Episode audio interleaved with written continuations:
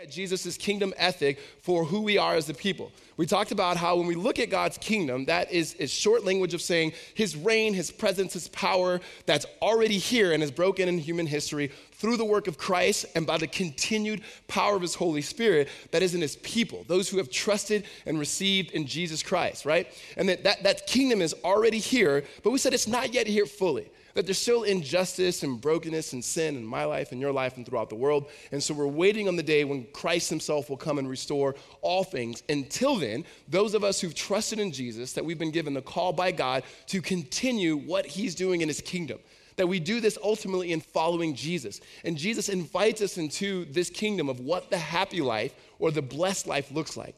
He says it's actually acknowledging that you're poor in spirit, that there's nothing that you bring to the table to make God love you anymore, therefore, nothing you could do to make God love you any less, but you receive what you have in Christ. And when you understand that, that you, you care about his plans and his purposes, that there's this hunger that you have for righteousness and justice, that when we live out the way of, of life following Christ, that we become light to a dark world, or we become salt, as Jesus says, to a world that's decaying and that we take all that God has written in His law in the Old Testament and we don't do away with it, but actually He now, in His grace, takes the Spirit and writes it on our hearts. So we understand what it looks like and, we have, and we're empowered by the Spirit to live out the law of God. And it's, it's more than just do's and don'ts, but it's a heart that says, Because I love you, I'm not gonna murder you. That I love you, I'm not going to cheat on you. And even though you may be my enemy, I'm going to continue to love you. And then when it comes to how we continue to live this life, Jesus says, wait, wait, you got to understand that this is not ultimately us doing religious things to get the applause of people. So we have to step back and go, in God's kingdom, um, are we called to be obsessed with the approval of people? And so we do religious things that he talks about giving and praying and fasting?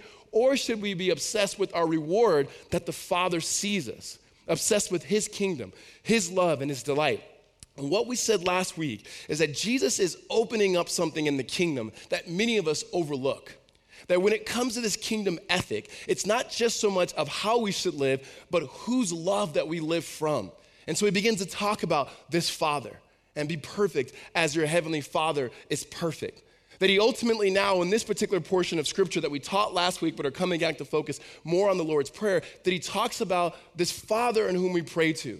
That Jesus is very intentional in teaching us how to pray. And he begins, and I would say continues, a life of what it means to follow him by saying, You pray to your Father. Now, here's the deal. Most of us didn't grow up in charismatic churches. Um, if you heard that you, and you know what I'm talking about, you know exactly what type of church I'm talking about. The rest of you are like, you mean like someone who's gifted and influential? No, no, right? Um, sometimes the spirit, the spirit moves in ways that most of us are not used to. And I don't know if the Spirit is moving that way, but it was clear to me uh, when I walked off the stage last service that, that I believe the Lord was saying, teach another message. So we're going to see um, if it's true or not. And if it wasn't, we're going to go back to the other message at the 5 o'clock. So uh, let's ask and, and, and ask God to lead us ultimately during this, during this time. So would you pray with me? And let's ask God by His Spirit to reveal and uplift and exalt the name of Christ. Father, we thank you for this moment. We thank you for this season and this life of our church in which we are trying to, Lord, by your Spirit, read through the whole Bible in a whole year. God, I pray that you would give us and grant us the mercy and the gift of your Spirit that we need. God, I pray that as we open up the word today, as we look at how your son taught us how to pray, Lord, let us, let us flow from the fact that we have a father. We have a father who loves us, a father whose purpose is good, a father whose kingdom is here and is coming in its fullness, a father who forgives us of sins and provides for our daily needs, and Lord, that you protect us from the enemy. Lord, I pray that we would do likewise in caring for others and forgiving others. And Lord, that you would take your word to, to feed us today uh, to inspire us today, to convict us of sin and of righteousness according to the power of your Spirit. So, Father, Son, and Spirit, we pray that you would be known. In Christ's name, amen. I, I don't know how you learned how to pray, right? We said this last week that more things are caught than taught, and so you're around things, and so that's how you learn how to pray. Uh, the way I learned how to pray was not by my mom sitting me down and saying, Take your hands and do this or whatever. Um, we had prayer nights at the church that I grew up in. So I went to this church in inner city LA, and we had prayer nights on Wednesday nights. And so every Wednesday night, you had to come and pray. and we didn't have childcare. I didn't know what that was until I came to this church, and and and so kids kids had to come in and and. Uh, and you know while everybody else was praying the kids had to be there and there was no iphones or ipads or whatever to distract your kids from hearing about jesus we didn't have that at that particular time so you had to be in there and, and everybody would be on their knees praying like like literally on their knees praying and you would hear every, like out loud at the same time and no one was directing it. Nobody was saying, wait, no, now you guys pray, and now wait your turn, and then you guys are gonna pray. It was just praying. And, and I grew up in a very charismatic church, so people were speaking in tongues. And if you don't know what that is, you ain't ready. And so, so there was just a lot of that going on. And one of the things that was so unique about that is when I remember asking my mom, like, what should I say if I gotta pray? She goes, just thank God for everything you had. And I would sit there for as long as we were in there, and I would thank God just by a list. I was probably seven years old. Thank you, God, for my Big Wheel. Uh, thank you, God, for I mean, whatever, whatever it was that I had. These little things, but there was like you were just you you cultivate a sense of gratitude, and you cultivate a sense of like these people prayed. And I, I, when I became a Christian and really started following the Lord, I always wondered like, would that just happen because it was a, it was a pretty small church, and yet these people are so thankful. Most of them didn't have nearly the resources that that many of us in this room have. And then a few years ago, I wondered if, if a big church could pray because um, prayer is something that's hard. If we said, hey guys, for, every, for, for the next six weeks on Wednesday night, we got prayer, everyone's like, that's a good idea, that's a good idea. Oh man, you know what I got on Wednesday night? But I'm gonna pray somewhere else, right? God's all knowing, He's everywhere, I can pray, which is true, right? But you don't usually have a huge attendance on a prayer night. Now, if I said, hey, there's been a scandal, we wanna tell you guys, if you can come on Wednesday night for the next six weeks, like, yeah, we, you know what? Thank you, Lord, we will be here, right? So a few years ago, Jim Mullins and myself, we had opportunity to take this class and we explored the spirituality of New York. We got a chance to visit a lot of churches and ministries in New York. But one of the churches we got to visit was the Brooklyn Tabernacle. And some of you guys are like, yeah. Like you almost just said, yeah. Because you know why? The Brooklyn Tabernacle has some of the best music that comes out of there. It's out of control. But what they're known for is that they pray. And so we're meeting with Jim Cymbala, who's the pastor there, and he kept talking about prayer and how prayer meant everything. And he was, you can just imagine this hardcore um, Polish man, like grown up in New York, in Brooklyn. He must have told us five times that he was all inner city basketball player, first team, and only white guy on the team. And he did lead a black church, which I'm just telling you, his status just went whoop, right? And so here's this, here, here's this guy, older guy, and he said, you know what? And he started talking about the realities of his life and how his daughter had walked away from Jesus and was, um, you know, on drugs and so forth. And he goes, you know what I did? I let her go. And we're all like, what? And goes, and I just prayed for her. And we all prayed for her.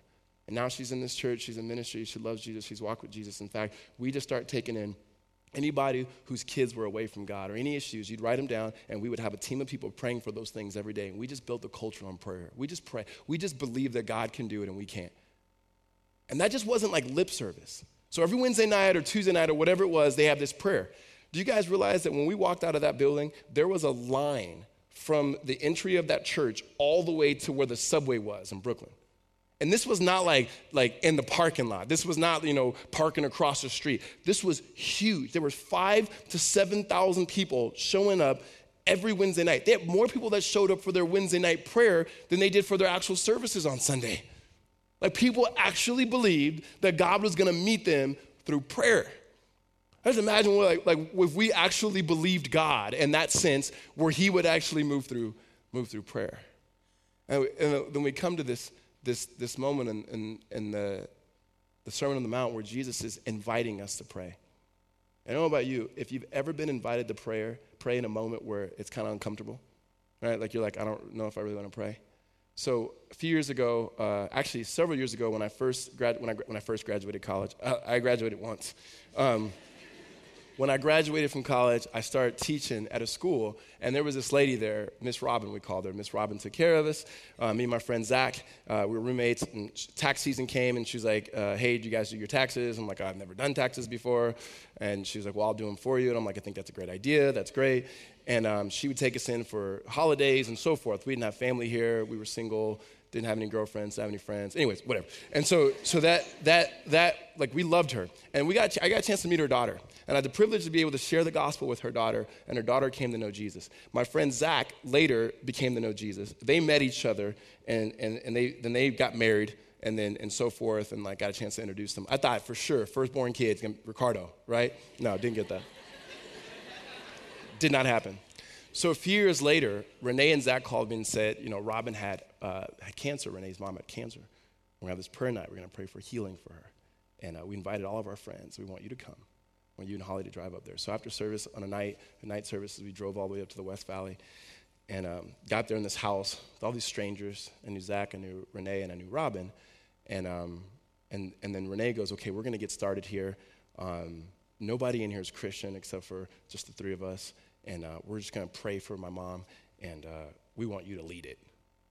And I'm like, what? I'm not prepared for this.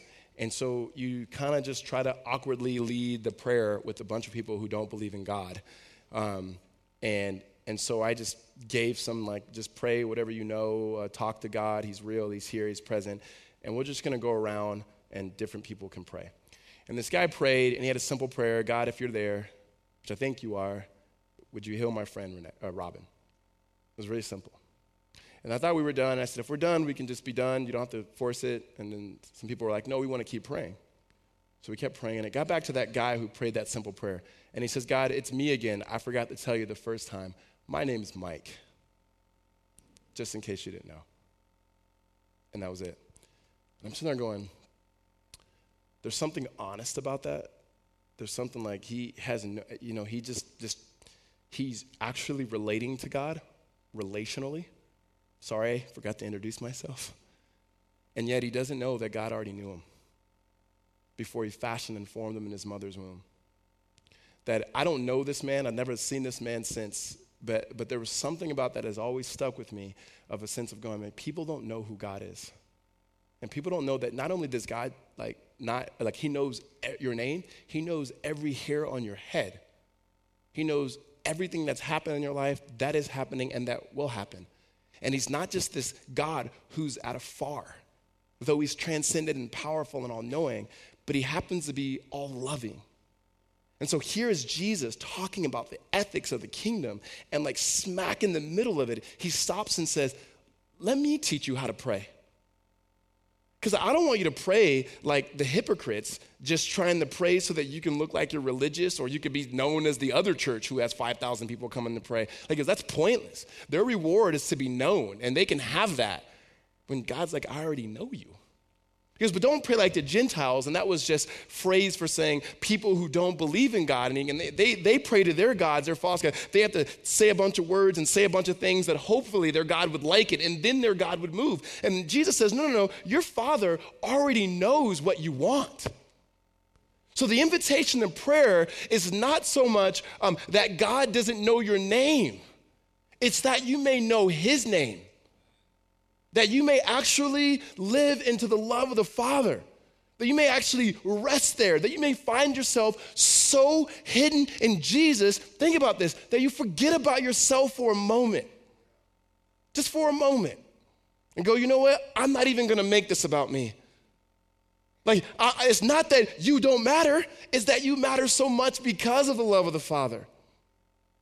And yet, I know this as soon as we start talking about Father, there's a bunch of emotions that goes through all of us.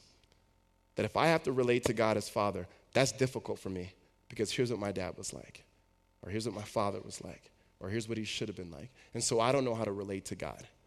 And yet Jesus doesn't give a whole lot of explanations for that because I think he realizes and wants us to realize your earthly father, is good or as bad or as absent as he was, he was never going to be God. And he was never supposed to be God. Because God has always been God and He's always been a Father. And if you really want to understand how to live into the heart of prayer, it starts and continues and concludes with knowing that God is your Father and that He loves you. Amen? So we're, we're going to walk through some difficult things like Father and forgiveness. Those are the two words that come up in here that I think most of us go, oh, I don't know if I, I don't, I don't know about that. Because if you're a dad in this room, you know you're terribly afraid of screwing up your kids and you're kind of going to at some moment, right? That's just the reality. No one goes, you know what, my parents were perfect. Come to think about it. They were. No. no. They're, eh, so, so no matter what you do to not become your parents, you're just going to be a different version that may be a little bit better, but your kids are going to end up in some pastor's office going, yeah, they don't know me like they think they do, pastor, right? So mine too. And so praise the Lord, right? So so let's let's let's let's walk through this Lord's prayer. So let's actually pick up here in verse nine because Jesus talks about not praying like the hypocrites and not praying like the, um, the the Gentiles. But he says this actually verse eight: Do not be like them, for your Father knows what you need before you ask Him. He doesn't say because God knows, right? The higher being knows. No, no, no, no. He's very intentional. Hey, your Father knows. Like that's intimate language. Um, that's not necessarily new to the Israelites that, that you see in the Old Testament, you see in places in Deuteronomy, you see in Hosea 11, I believe in verse 1, that, that, that God speaks like, You are my children and I am your father. And yet people did not relate to God that way. Like they, they didn't, most people didn't pray to God as father. And now here's God's only son saying, um, I want you to pray this way to my dad because he's also your dad that ultimately all of which he's doing is getting us to this point that we understand that we are adopted in Christ into the family of God. And he says, Your father already knows. And so to that guy that day who said, Oh, yeah, God, it's me, Mike, God's going, I've always known you. I've just always wanted you to know me. Right, right? You love those stories where you see the kids are like searching out their fathers and their parents, and like, you know, was it August Rush? Like, you never seen August Rush? Whatever, it's a good movie. Um, he's like trying to find his father. There's this like this line in August Rush, and I'm totally about to ruin for those of you guys who haven't seen it. He's like, "What do you want?" This guy, "What do you really want?" He goes, "To be found." Everyone's like, "Oh, right." And that's actually that's actually it. We don't need to go finding our father, right? He's actually the one that's looking for us. There's no movie about that. The dad who's going to look for his children, and yet that's exactly what the scriptures teach us that this dad is looking for his children. He sent his son to look, and he sent his spirit, and all of them will come and be welcome to the family and reign with him and his kingdom. When you begin to think like that, you're like, yeah, let's, let's go to that dad. Let's go to that father to pray. He says he already knows you. And then Jesus says this, verse 9. So pray like this. This is how we got to pray. Our Father in heaven, hallowed be your name. Like, like the, the God in whom we go to happens to be our Father.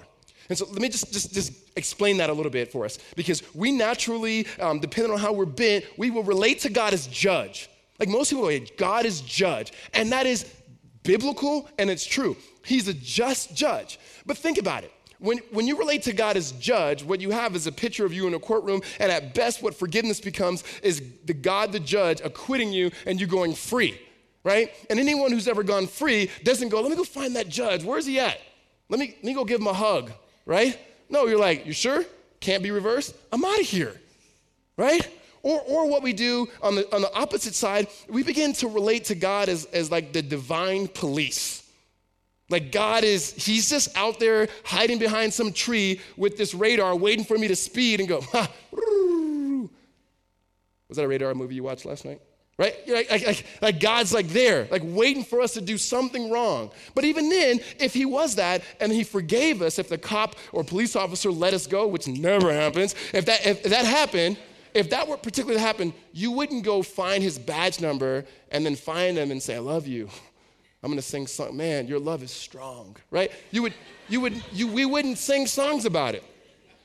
Or if related to God as creator. Again, very biblical. He is a creator. But you have to ask the question, and you've heard me say this before what was God always doing? Right? Like, what was God like before he created to become a creator? What was God doing before there was ever sin to be judged? And what, what we understand from scriptures is he was, he's always had a son, and therefore he's always been a father. Like what he's like perfect at is being a father perfect. Our good earthly fathers could never be that. He's always shared his love with the Son. He's always been impressed with the Son just for being impressed with the Son, right? It's what he says to the people of Israel in Deuteronomy. He goes, It's not because you were big that I chose you. It's not because you were strong that I chose you. He goes, I love you because I love you. Every parent should look at their children and say, I love you not because you're fast or you're smart or you're strong. I love you because I love you. Like that exists nowhere. So, so God's always been a loving father, and that creation in itself was an overflow of that love for that son, and which we would be able to experience. Sin separated, and then that love of the Father and the love of the Son sends Christ in order that we may have that love again. And Jesus is saying, You have it now through his work. It is very good news. And this Father that you've never known, that has loved you before you could ever even imagine, says, Pray to him as your heavenly Father. He loves you because he loves you. And everything flows from like that. And the prayer begins to show us the type of father we have. The first thing we learn in prayer is that our father is holy. He says, Hallowed be your name. That means to make a holy. And we don't need to make God holy, He already is. We need to acknowledge that. And so we are a flippant culture, we are a flippant people. And so when we begin to talk about the things, or at least the name of God, there should be a reverence, is what Jesus is saying. It's not that life in itself is fully serious, but when we talk about the God of this universe who happens to be our Father who loves us, who sent his Son that we may have life with him, then there's a reverence of him that we, we just don't use his name flippantly, but he happens to be God and his name should be hallowed, should be holy. Like this is God, he's sacred, he's other. And the one who is other happens to draw near. And he draws near so deep that the scriptures tell us that he sends his spirit to testify with our spirits just in case we forgot that we are His. And it cries out on our behalf when we can't, Abba, Father, which is the most endearing language that a person could have. That the Spirit testifies with our spirit that we are children. And he says, but when we pray to this God, when we talk to this God, when we talk about this particular God, we understand that His name is holy. And then it gets to the heart of here, of, of what God is doing. It's verse 10 Your kingdom come and your will be done. Guys, it ain't about us. Your circumstances are real, but ultimately, God is saying, first and foremost, His kingdom. Here, here's why this is hard for us we don't trust authority. Like, we don't trust anybody. We'll work from somebody, but we don't really trust them. We don't really know if they have our best interests, right? And sometimes people have proven that they don't. And so when we're asked to pray, God, whatever you want, this is what he's saying whatever you want, be done. He's asking us to, to get rid of the control we have. The thing about control is, it's an illusion. Sin gives us the illusion of autonomy that we get to do what we want. Like, you have volition, you can make choices. God's always gonna be in control. It's not like he's sitting on the sideline going, put me in, coach, put me in, coach, right? He, he, Jesus is saying, I'm giving you the opportunity through the love of your Father to enter into his presence, to say, Lord, your will be done, your kingdom be done. When he's asking us to pray, he's not just saying, pray for yourself, pray for yourself, pray for yourself, pray for yourself. Right? We said this kingdom is an upside down kingdom. We, we, when it comes to prayer, we say our Father, and then we just go right into what we need. And it's usually me, me, me, me, me, me, me, which are really good things that you're asking for. But it doesn't start off with God, you are, you are, you are. Is that really a relationship? If you talk to someone you love and it was always about what they can do for you and what they can give you and what you can give you and never about who they are, do you really love that person? Is it really a covenant or is it a contract? Ultimately, if I say these things, can you do these things for me? And Jesus is, Jesus is saying, No, your Father who's in heaven, pray that his will, as it is in heaven, in perfect peace, would come and touch this world that would touch in your vocation, would touch in your marriage, would touch, touch in the way that you raise your children, that the kingdom of God would come in our church, that would come in our city, that would come in our world, and like God's way would be on display, and that we will lovingly and humbly submit to his way, trusting that he's good, that he's got our best for us, right? Those of you guys who are parents, you, you, you kind of, we kind of get this. I, never liked when I was single, everybody would give these, the pastors would give these um, analogies of parenting, um, and it always would seem like, oh, when you become a parent, that's when you know God. It's like, no, you don't need to be a parent to know God, right? You, you become a parent and you realize how much even more you need God. Usually that's what happens. But there, there, there are moments when you, you have to discipline your kids. And you know what? You need to discipline your kids, by the way. I think that's a form of child abuse when you don't discipline your kids. And for everybody else who watches them, FYI. So when, when you discipline your kids, there's a moment where it is hard to say no to your kids. It really is hard to say no because you want them to kind of, yeah, sure, yeah, run into the street, dodge that car. But you know, you know, that's not good for you, even though you are kicking and screaming. My love for you is, is this. Like, I have to not allow this or allow these things to happen because I know what's best for you. When you pray to your Father, you're acknowledging He knows what's best for you, even when you don't. It's called faith. that you begin to trust in Him and say, I may not know what God is doing, but I'm going to trust in Him as my, lo- my, my, my caring, loving, all powerful Father. It's exercising faith. And he says, Your kingdom come, your will be done on earth as it is in heaven. Give us this day our daily bread. He turns from glory of God, hallowing his name, your kingdom, your will, to finally he begins to ask. Jesus says to, for us to ask for our needs. And when it says here, their daily bread, that's not just food to eat. So, those of you guys who've been keeping up with the reading plan, we would have just read a few days ago through Exodus where God was raining down manna, right? You guys read that? You didn't? Okay. Start today, right? And the manna is coming down, and every single day they had to wake up and trust that God would provide. There's a picture there of saying, God is the one who provides. Now, most of us don't think like that because we're capable bodied people. We wake up, you know, we got ourselves dressed, we, we, ate some food, or at least got some coffee in place of food. We, we, came, we got in the car or bike or an Uber or whatever, you know, however you got here, and no point of it did you think, like, these are all things that are provision of God, and I need to thank Him for these things. I go back to that church I grew up in. Those people were poor, guys. I'm not trying to say there's none of, none of people that in those economic realities in our church, but for the most part, we're not where they are. And yet, the most thankful people in the world. Thank you, thank you, thank you, thank you, thank you. We are so presumptuous. We actually believe that we pull ourselves up by the bootstraps instead of th- not reflecting who gave us boots? Who gave us straps? And when, when, God, when God says this, that we, we should pray for our daily needs and our daily bread, He's not getting us off the hook to work and provide for ourselves. It's just understanding that God is the one who provides that to happen.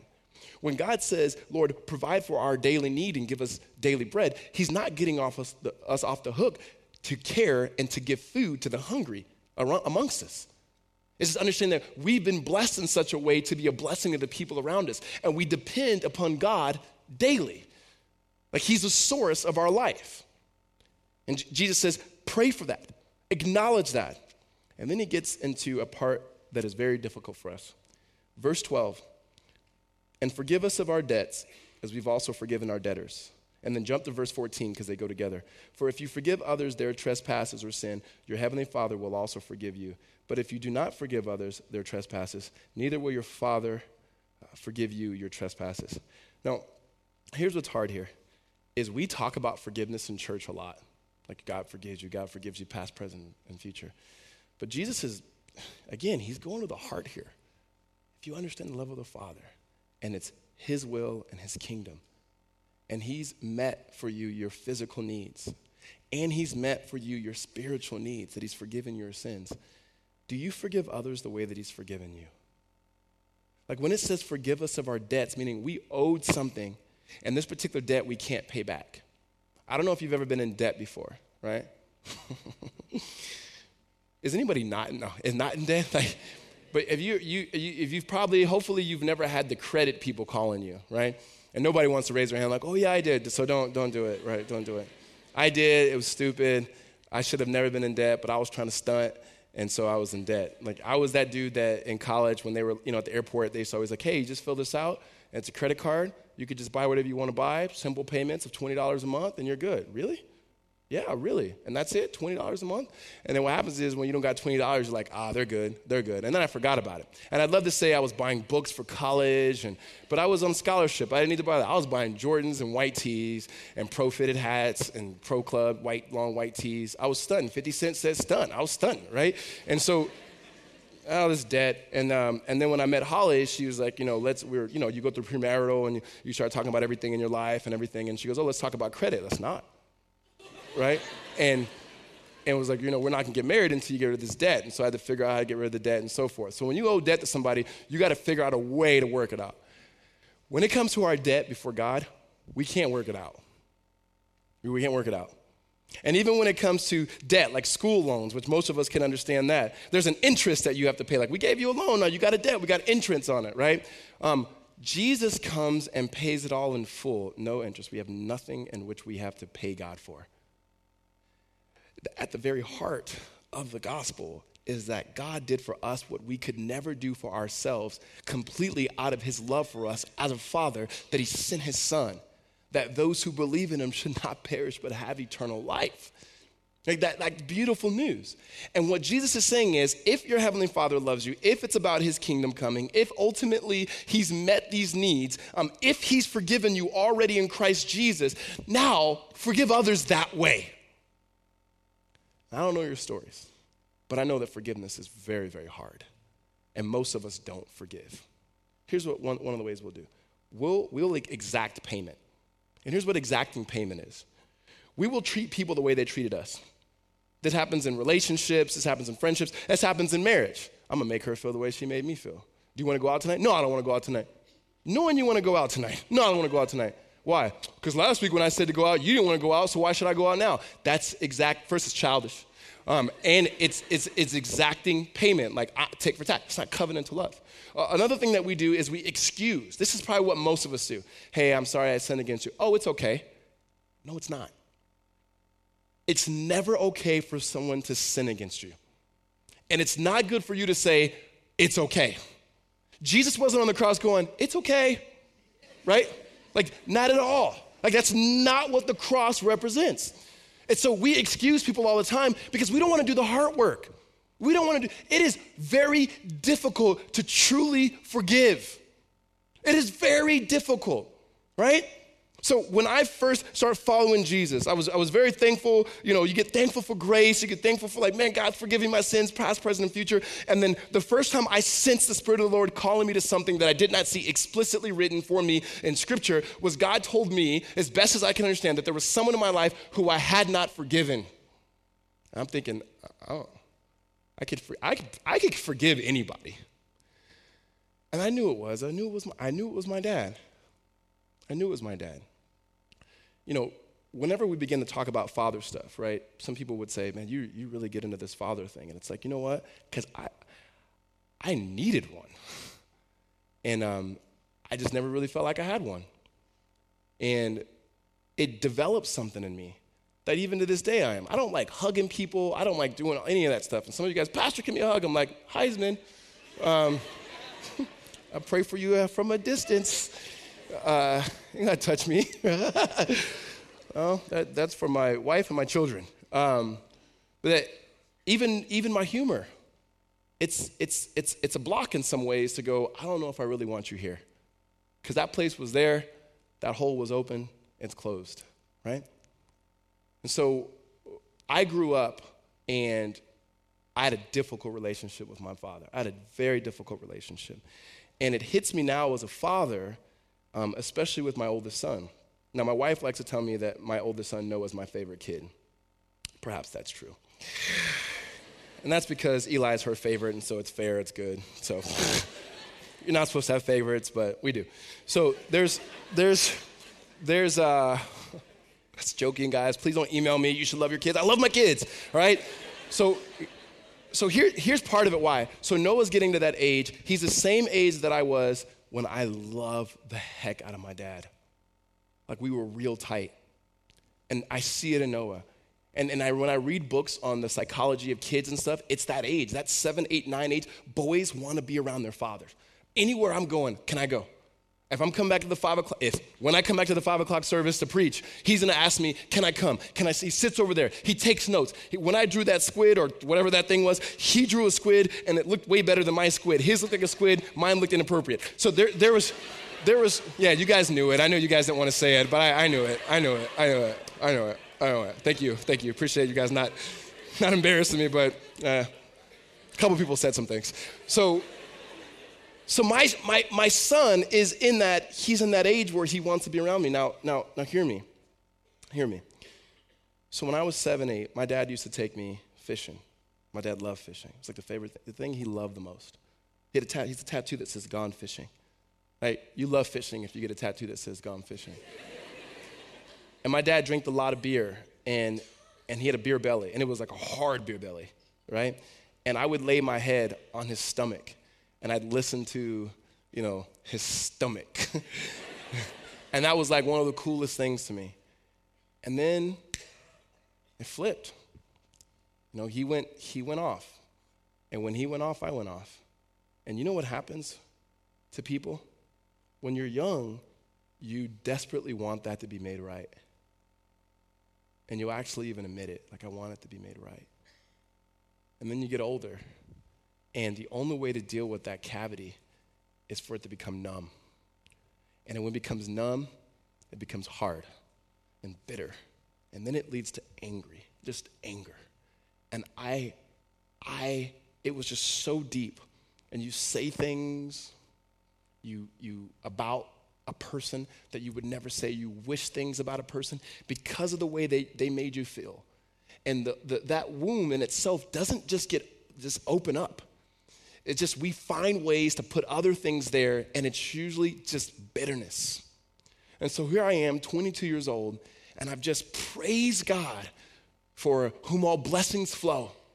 His love and His grace and His mercy. And this was something I knew God was calling me to do.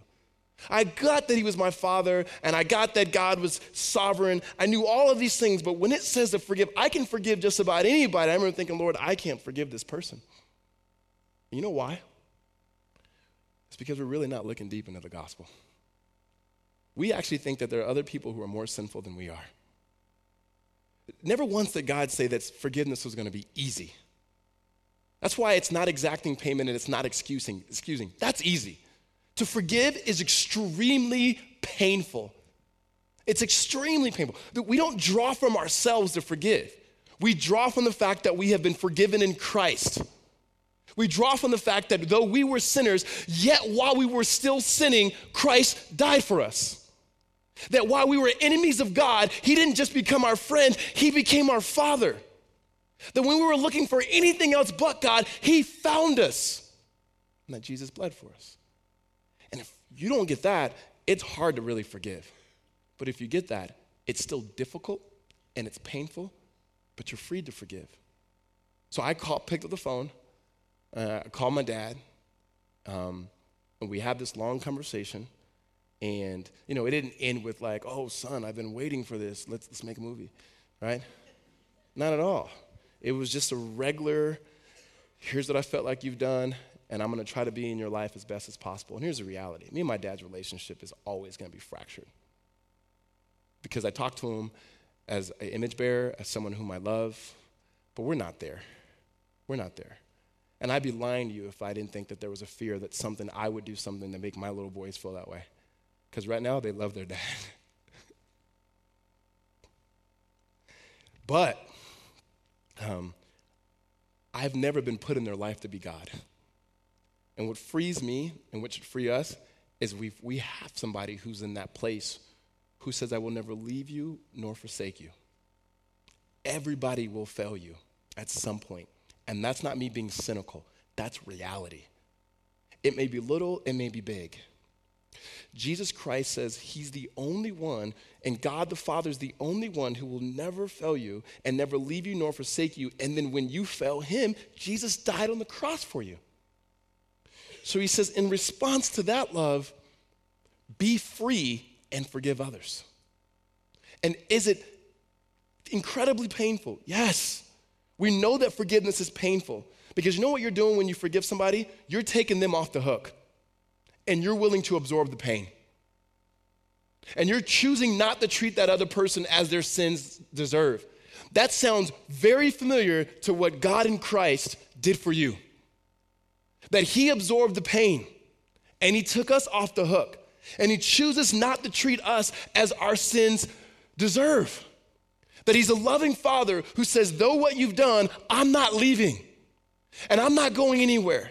And you should pray that my kingdom would come in this situation as it is in heaven and every situation as it is in heaven. You should ask me and I will provide for your daily bread. You should forgive others in the way that I've forgiven you and my son because he's a good father. He's a good father.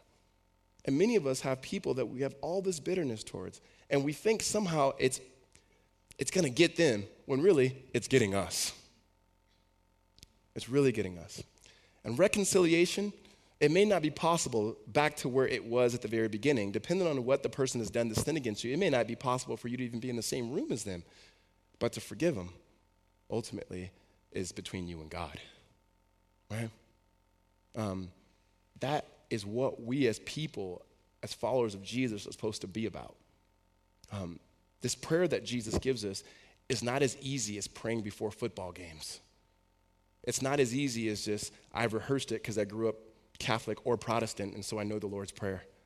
This is difficult. It's very difficult. And part of the reason why it's difficult is because of you and me. And one of the reasons why it's difficult is because we have an enemy that does not want it. And even then, our Heavenly Father, through His Son Jesus, gives us protection. Uh, I'm going to close with verse 13 here. It says, And lead us not into temptation, but deliver us from evil. This is by no means that if we wouldn't have prayed, God was going to lead us in temptation. No, no, no. This is saying we are tempted. And it's, God, it's not God who's tempting us, but it's the enemy. And he is more powerful than we. And we cannot live this life apart from the love of our Father, apart from prayer to Him, apart from the work of His Son. And so we ask for Him to meet us. He meets our physical needs and providing daily bread and all the things that we need physically. He meets our spiritual needs and He removes the debt and the penalty of sin. And then He meets our moral need and he protects us against the enemy.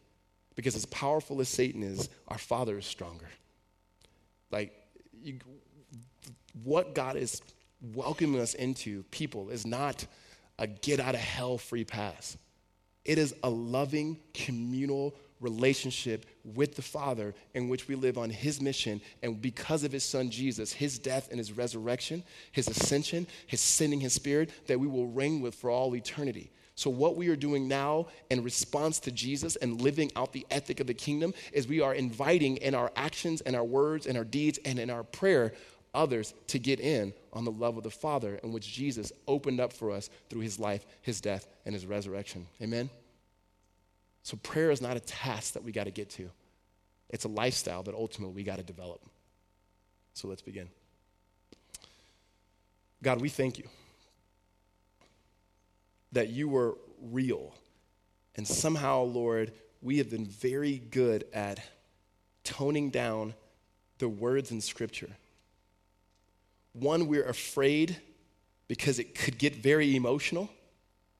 Another, Lord, because we want things to remain intellectual. But Lord, you don't see the unnecessary divide.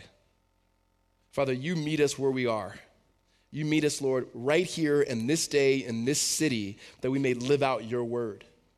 And with that, Lord, we are connected with brothers and sisters throughout all of history, Lord, who have ultimately, in response to Christ laying down his life for them, have laid down their lives for you. Jesus, you revealed to us through your life and your death and your resurrection who the Father is. You've invited us, Lord, into prayer. And so we ask that your kingdom would come, Lord, in our prayer life. Your kingdom would come, Lord, in this church, in this city, in this state, in this world, in singles, in our marriages, Lord, in our endeavors. God, that we would humbly submit to you. God, whatever gaping, gashing holes that we have, that you would heal. God, that though we may walk with the limp, Lord, help us to follow you faithfully. Jesus, we ask ultimately, Lord, if there's things in our lives, Lord, people in our lives that we will not forgive, Lord, would you free us to forgive? And help us not look to ourselves, but ultimately look to you. Help us to look to the cross, the blood-stained cross, the empty tomb, and the resurrection that you would guide us. We thank you and we praise you in Christ's name. Amen.